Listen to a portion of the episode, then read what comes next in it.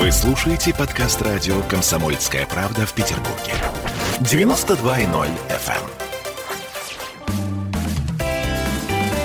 эм. Ваш дом на радио «Комсомольская правда».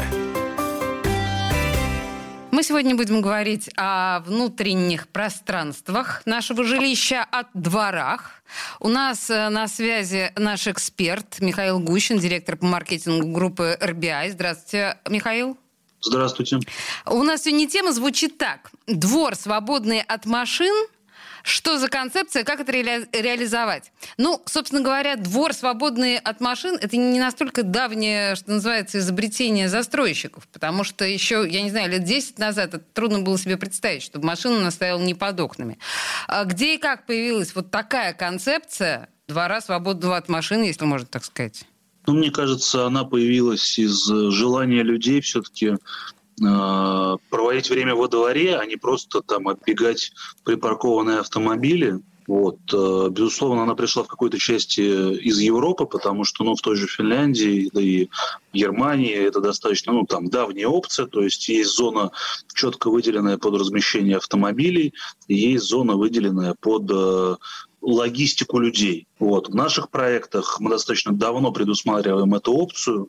То есть, как правило, уже на этапе проектирования мы изначально формируем э, схему ограждения, логистики перемещения людей таким образом, чтобы ну, как бы оставалась зона как раз свободная от автомобилей, а парковка размещалась максимально либо в подземных, либо в отдельно стоящих зданиях. И э, в этом случае как раз появляется пространство двора, где размещаются детские площадки, где появляются спортивные площадки, ну и в целом ну, в том же проекте Ультра-Сити фруктовый сад, да, амфитеатр, огромная детская площадка, она была бы невозможна, если бы ну, все внутри двора было бы запарковано. А где ну, у вас в Ультра-Сити вот основная часть машин располагается? Ну, в первую очередь э, машино-места располагались в паркинге, который находится в стилобате под э, как раз двором. Вот, а во второй очереди машино-места располагаются в отдельно стоящем здании паркинга. Э, стилобат – это вот приподнятая над поверхностью земли метров на 6, да, такая высокая штука. Я не знаю, как это правильно. Это, ну, если представить себе подземную парковку, она просто выдвинута вверх и э, находится на уровне земли. Благодаря этому двор тоже поднимается на уровень там 5-6 метров и становится ну, более комфортным с точки зрения пространства. Вообще здорово, конечно, вы выгодили во-первых, огромное количество пространств, а с другой стороны, вы эти пространства очень изобретательно использовали. Ну, опять же, учитывая ваш фруктовый сад. Но мы вернемся, давайте, все-таки ко двору и к этим пространствам. Вы сказали, что это европейское изобретение, двор свободное от машин. А насколько вообще эта тенденция распространена в Петербурге, насколько вы знаете? Ну, достаточно много девелоперов уже стремятся к тому, чтобы делать такой продукт, причем не только в Петербурге, но и в других городах России. И это, ну, безусловный тренд, который, ну, наверное, отличает все качественные проекты, которые сейчас делаются. То есть мы говорим о проектах э, бизнес-класса, там, премиум-класса, мы говорим о каких-то дорогих позициях или...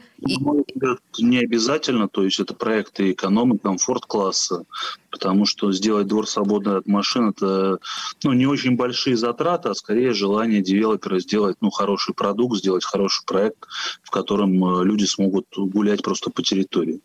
Да, и это вряд ли та опция, которая стоит каких-то денег.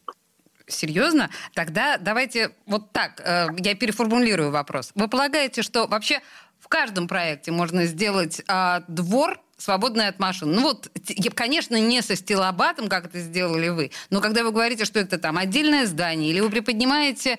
Ну, то есть э, вы, по-моему, затрачиваете на это достаточно много денег. А каждый ли проект может позволить себе куда-то убрать машины из двора? Ну, я думаю, что каждый, наверное, мы затрачиваем на это не столько деньги, сколько ресурс умственный для того, чтобы грамотно спроектировать проект, распланировать пространство и добиться того, чтобы ну, двор был освобожден от лишних автомобилей. Да, и я, у нас есть тоже разные проекты, а, в том числе иногда мы делаем внутреннее пространство двора свободным, а, например, снаружи, да, там на территории, которая тоже принадлежит жильцам, но она выделена за пределы зданий, там как раз размещаются открытые парковки.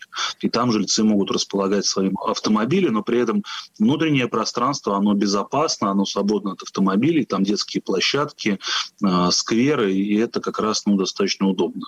И это, на мой взгляд, не зависит абсолютно от там, класса или цены проекта, это действительно скорее вопрос грамотного планирования на этапе разработки проекта. Но, строго говоря, это не только удобство пешеходов, детей, семей, мамочек с колясками и так далее. Это удобство и самих автомобилистов, потому что у них есть понимание того, что проходящий мимо там прохожий не поцарапает элементарно сумкой его машину и не заденет, и велосипедист тоже не собьет там, я не знаю, какую-нибудь фару, проезжая мимо. Насколько я понимаю, ну, это тоже важная история. Конечно, более того, парковка в, ну, в дворах забитыми автомобилями, автомобилями это очень малоприятное мероприятие. Наверное, каждый автомобилист, который был э, в таких традиционных спальных районах, прошел это неприятное ощущение и вряд ли жаждет его повторять каждый вечер. А запах? А по утрам, когда все это разогревается и тарахтит, господи, какой ужас. Да, э, действительно, мы все это... Но как решается вопрос, когда машина должна подъехать прямо к парадной. Тяжелые ну, сумки ну, вынести в такси, скорая помощь, ну вот это вот все. Ну, на этот случай у нас есть специально прописанный порядок доступа к э, парадным. Он заключается в том, что автомобиль может приезжать для разгрузки, погрузки на определенное время, там от 30 минут до часа. Это зависит от размера проекта да, и размера двора. Вот. И э, на наших проектах мы добиваемся выполнения этого правила. С одной стороны, клиенты могут достаточно комфортно подъехать, там, ну, такси высадить пожилого человека или донести сумки. С другой стороны, двор все равно остается свободным и комфортным для доступа. Ну, мы поняли, на самом деле, что двор освободился от машин. Так, а вот кроме фруктового сада, э, для чего еще освободился ваш двор? Что вы там насочиняли разместить для удобства жителей, если мы говорим об Ультрасити? Самое интересное, ну и большое, это площадка Richter Spielgeräte, это бутиковый производитель детских площадок из Баварии. Они как раз делали э, фрегат в Новой Голландии, ну, наверное, которые видели да. большое количество Петербурга. Конечно. И, собственно, кроме этого у нас располагается детский сад, у нас располагается большая школа с собственным стадионом, который будет доступен в том числе и жителям комплекса.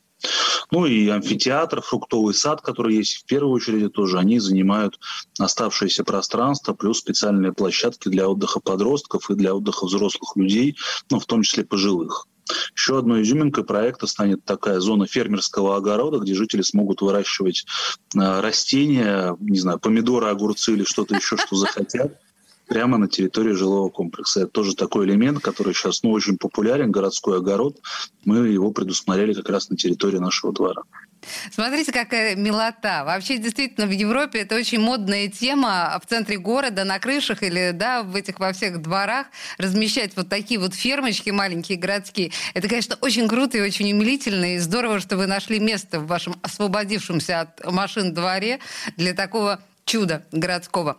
Михаил Гущин, э, директор по маркетингу группы RBI, консультировал нас по вопросу современных дворов. Спасибо, Михаил. Да, спасибо. Ваш дом на радио. Комсомольская правда.